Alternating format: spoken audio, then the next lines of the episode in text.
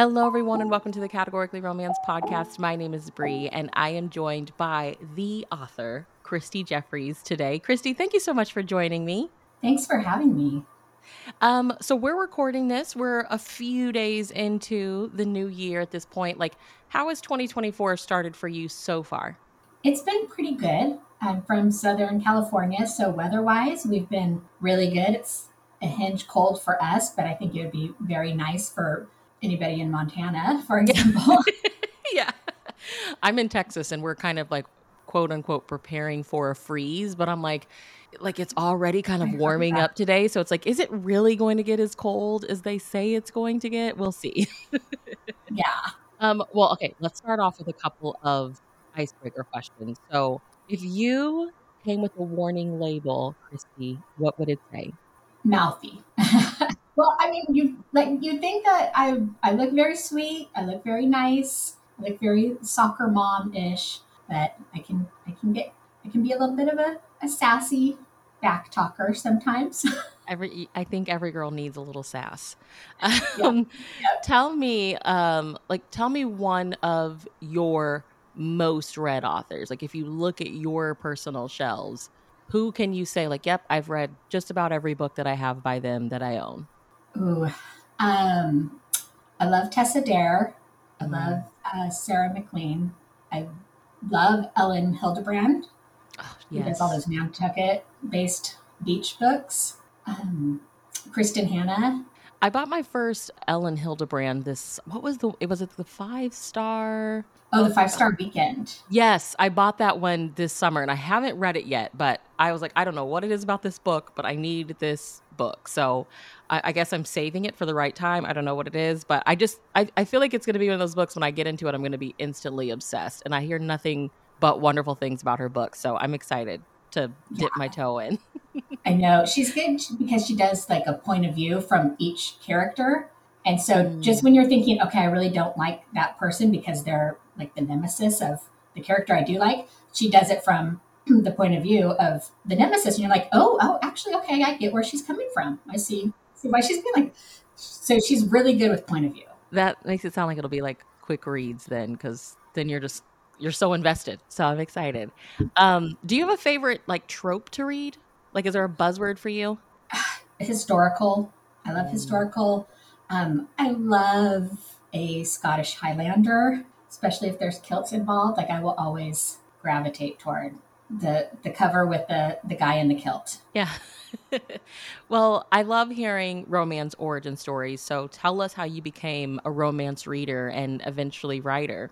Okay, so in eighth grade, my mom got called in for a parent teacher conference with my English teacher, and uh, wasn't was not doing well in the class at all. And the teacher asked me, like, Christy, like you're not keeping up with the assignments, you're not reading the stuff you're supposed to read, and I've always tested fine in everything, but I just didn't.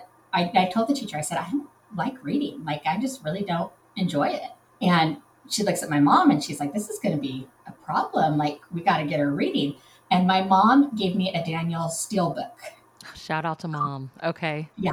Called Palomino. And maybe I was a little bit too young for it, maybe. but, but I mean, I just like, I read it and I was like, whoa, maybe I do like reading. And so, I mean, I remember even like in high school, I um, would just, I always had a book.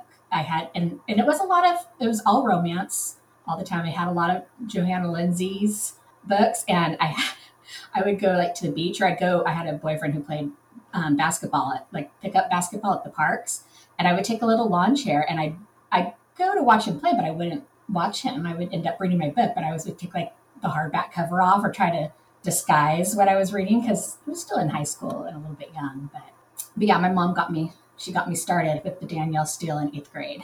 Oh, I love that. So, at what point did you realize like you wanted to write stories of your own? Because I was looking online, I always look like fiction database. I was like, when was Christie's first book? And I'm seeing like 2015, 2016. Is that correct? That's correct.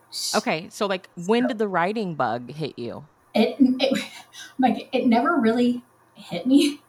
It was more um my I had I was working um for the probation department and I was going um out in the field and I had just had uh, my second son. And so I was still, I just returned to work. I was breastfeeding, so I was pumping. And I would have to take off all my gear, like the Kevlar vest and my gun belt and and pump. And I'm like, I can't, this this is just not working. I was having a hard time being away from my son. And my mom is Judy Duarte, who also writes for Harlequin. And she had, um, she, I told her, I'm like, I don't think I can keep working. Like, my son's only five months old. I'm having a really hard time being away from him.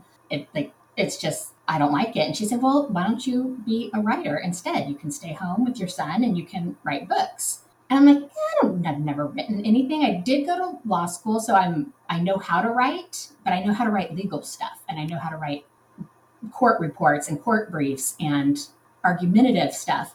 I didn't really know how to write romance, but she signed me up for a RWA workshop, and um, she just kind of pushed, really pushed me, like in a really subtle way. So I, I'm like, yeah, you know what? Maybe I can do this, and it, it lets me stay at home and and be with my kids during the day, but I can also write a little bit. And then it just kind of blossomed from there. Shout out to mom. That is the coolest. So, one thing that I was like really excited to talk with you about was your law enforcement background because I, I was a military police officer and I'm like trying to teach myself to write, but I struggle with voice. I'm like, you sound like you're interviewing somebody all the time.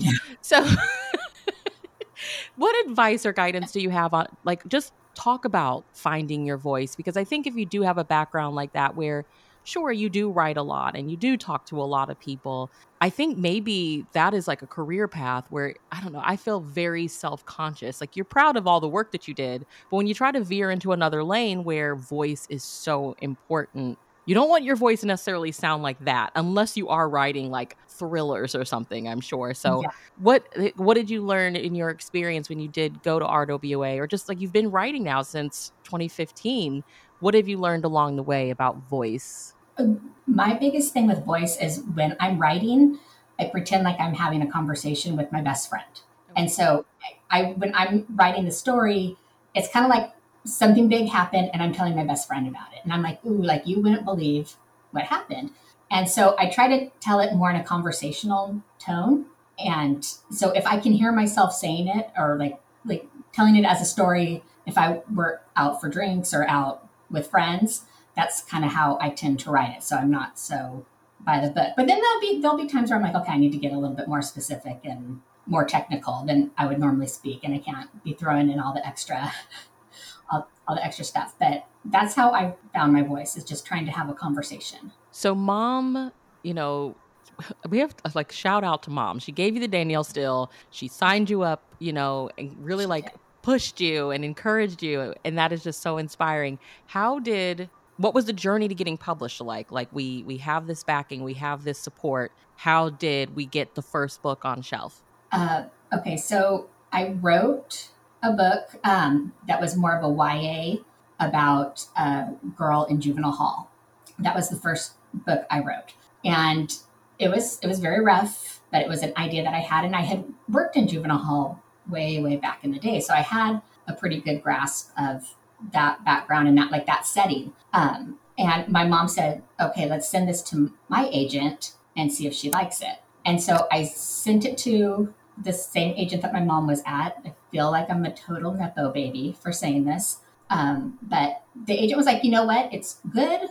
Let me, let's change some stuff and then I'll send it to some publishers. And nobody really, I changed it up a little bit and nobody bit right away. And the agent said, you know what? Like your voice is a little bit more geared toward this genre. It's not so much YA, but it's maybe more um, a special edition, a Harlequin book, why don't you try to write something that's not YA and let's see if we can sell it? And so I kind of came up with an idea pretty quickly. And I, I mean, I barely even remember pumping out my next book that I was, that was for special edition. And she submitted it to Susan Litman over at Harlequin and I got the call.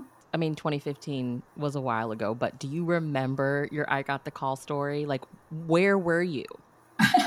I was having lunch with my grandmother. My grandmother was living with me at the time. Um, and we were just out doing errands and we were sitting on the patio of this soup and sandwich type restaurant. And my agent called me and said, You sold to special edition.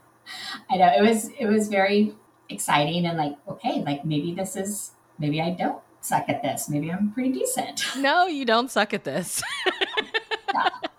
So and it's and sometimes I, I grapple with that because like when I tell people the story, I'm like, oh, my mom's an author. My mom, like I have the same agent as my mom. I have the same editor as my mom, and it does sound very much like my mom got me got me into the business, and she did.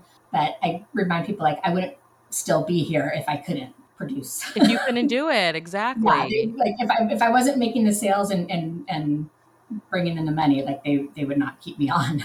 This is the coolest story. I don't think I've ever had this happen where it's like there's a mom daughter duo in the world of categories. It's so cool. And I just I just love I, I'm still stuck on mom was like, Oh, you don't like reading, huh? Let me give you this Danielle Steel. and it's like, oh, maybe I do like reading. Because you hear so much of like I was sneaking my mom's romance. But when mom hands you the romance, oh, that's yeah. so cool. yeah. And, and it, like it didn't even occur to me back then, like, oh, my mom is reading this too. It was just, okay, this is good. And then I started finding stuff on my own. But. Well, you have coming out um, next a, a, Montana Mavericks novel, Sweet Talkin' Maverick. Um, which I first off the cover I love what special edition is doing with these covers and the cover to this book is just perfection. I feel like our cowboy is staring into my soul. Um, so, for anybody that's listening that has not, because I, I'm, I'm hoping that somebody that's new to category, new to special edition, has no idea really what the world of continuity is. As a writer who's who's written for this continuity before, how do you explain, or how would you explain what Montana Mavericks is? Like the the series or how the continuity works? Yeah, like I mean, you know, because I'm like, if there's some if there's some reader out there that's like, okay, I'm gonna give category a try and I'm gonna try special edition, and they go to Walmart and they see Montana Mavericks, I don't want them to be intimidated, right? But I like I want to hear from the writers themselves, like, what are they getting themselves into? Do they need to read the books in order? How would you explain it? You know, I I've never felt like I need to read them in order. And mm-hmm. when I write them, I glance at what the other stories are that the other authors are writing about so that I, I know, but I don't even really fully read them. I don't fully read their synopsis. So I'm it's not really it's it's a series in the sense where you could binge read them and if you read them in order, you would probably love it, but if you didn't read them in order, you would also get hooked because it's it's kind of like going to a small town or or a, any sort of setting and you have different characters. And this book is going to just only follow these two characters. And there might be a little sprinkling of past characters thrown in and you okay i remember this restaurant from from this other book or i remember that person at that store from this other book. But it's they're each their own character stories yeah. So it's new characters every time and they have a totally new story. So there's a little bit of other backstory thrown in, but it's really a whole brand new each book is a whole brand new story. So how would you like give us your your your pitch or your summary for Dylan and Robin's romance? Okay, so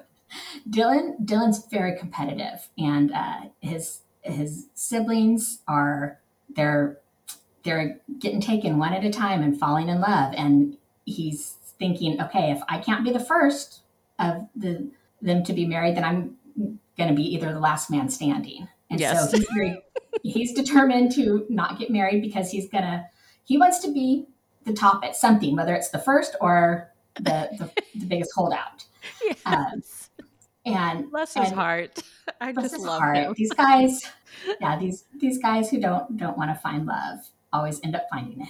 Um, and he's but he's also he's a salesman and um and he ends up winds up with a ranch that he really wants to have and he wants to be successful at it because he's competitive but he doesn't know what he's doing on he has no ranch. idea what he's doing yeah you know he grew up in this kind of like suburb area of, of bronco and he's got friends who have ranches and he knows it's like that's the thing to do and if you want to make a name for yourself in this town. Like it's how big your ranch is and how much um, money you make. And so he's going to give ranching a try. And uh, Robin Abernathy is kind of a, a, small town girl who loves ranching. Her family has a ranch, um, but she's also um, got a little bit of a crush on Dylan. She's mm-hmm. had this crush on him from afar. He doesn't really know who she is, and um, and she walk, she decides she's going to make a move, and she walks into his car dealership and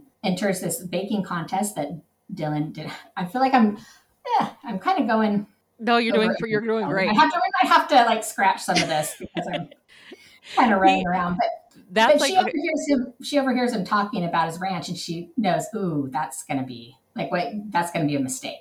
That so was my favorite scene. I wanted to ask you, like, your favorite scene, because that one was mine. When she, because like you said, he's so competitive, and she like walks in there and she overhears this conversation, and she's like, "Yeah, you don't want to use type, that type of fertilizer," and he's like, "Uh, I think I know what I'm doing." She's like, "Uh, no, because it has this thing in there, and it's really dangerous." And I don't know. I I love situational comedy, and so Dylan not having a single clue what he's doing just made the book kind of funny to me. And here comes the girl that's always had a crush on him, like reading him his rights. Basically, it was just so good.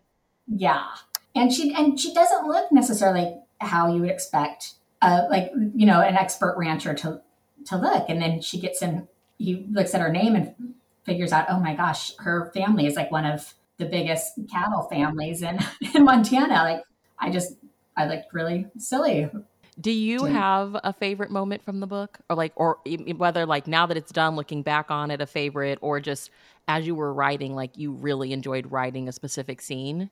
Oh, that's a good question. Um, I really there's there's a Valentine's Day Bake Off that uh, that oh you know what? There's two scenes. Okay, there's a Valentine's Day Bake Off that Robin decides to enter, and Robin does not know how to cook. She's great with horses. She's great with cattle. She is not great in the kitchen. And uh, and so it's when they're doing the bake off and she's trying to focus on on it's kind of like a the Great British Bake Off show. Mm-hmm.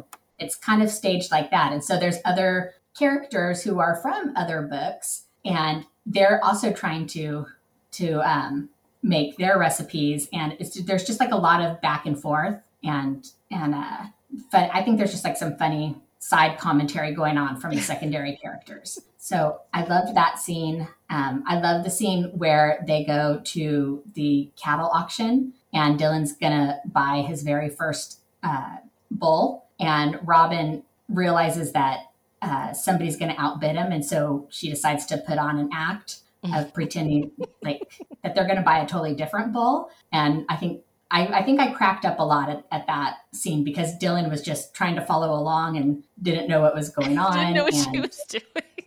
didn't know what she was doing, and it's just it's so out of character for both of them. But they that they do they get the bull at the end. They at the auction. Yeah. Oh, it's so good. I I really love these two. Being the first in this like in this continuity, how was it being like being book one? You know, that one, that was, this was my first time being book one. I'm usually like book five or six. So I'm always like, like the cleanup hitter at the end. Um, and so everybody kind of already has everything established and I'm kind of coming in and filling in the blanks. But being the first in the series is, um, I don't know, it's kind of good because I got a lot of like, hey, let's do it this way or hey, let's do it that way. Um, but I also have to give a little bit more backstory. Like, I think this is maybe one of the first books where I have a prologue um, where they're at the the holiday or the um, anniversary party for the mayor. Oh, the mayor, yeah, yeah. And so I, you're kind of you're setting up scenes for the the rest of the books along the way. So that was that was a little bit different, but I I liked it. Yeah, I think you did fantastic. It's such a good book. I can't wait for everybody read it and message me so we can talk about it you guys. It's so good. Um, are you working on anything now that you can tell us about or like what's next from you? I am working i am working on my synopsis right now for another montana mavericks book. Okay. And it's going to be actually a cousin of dylan's who it's set in a new town in montana. And so readers are going to get get to uh, see a new town with a whole new cast of characters, but it also has uh, Dylan's uncle Stanley and his now wife Win- Winona Cobb, who's mentioned in the books a lot. Um, so I'm working on on that story now. Well, I'm so excited. Um, can you share with everyone where we can keep up with you online? Do you have a newsletter? Like, plug all your stuff. I know. Ooh, I'm so bad. I have a website, ChristyJeffries.com, but I'm so bad about updating that. Um, the best probably is Facebook, uh, Christy Jeffries on Facebook. I, and um, I'm pretty good with Instagram. So Instagram or social media is going to be the best place. I wish okay. I had, I was better at my newsletter and my, and my website, but no, I mean, you have to write books. So I get it. I totally understand. Yeah, you all cannot do all the things. I know. I have to run the carpool.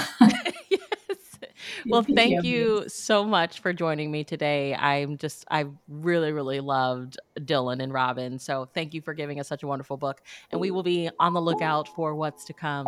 Um, so, yeah, thank you for joining us. Thank you. It was great being here.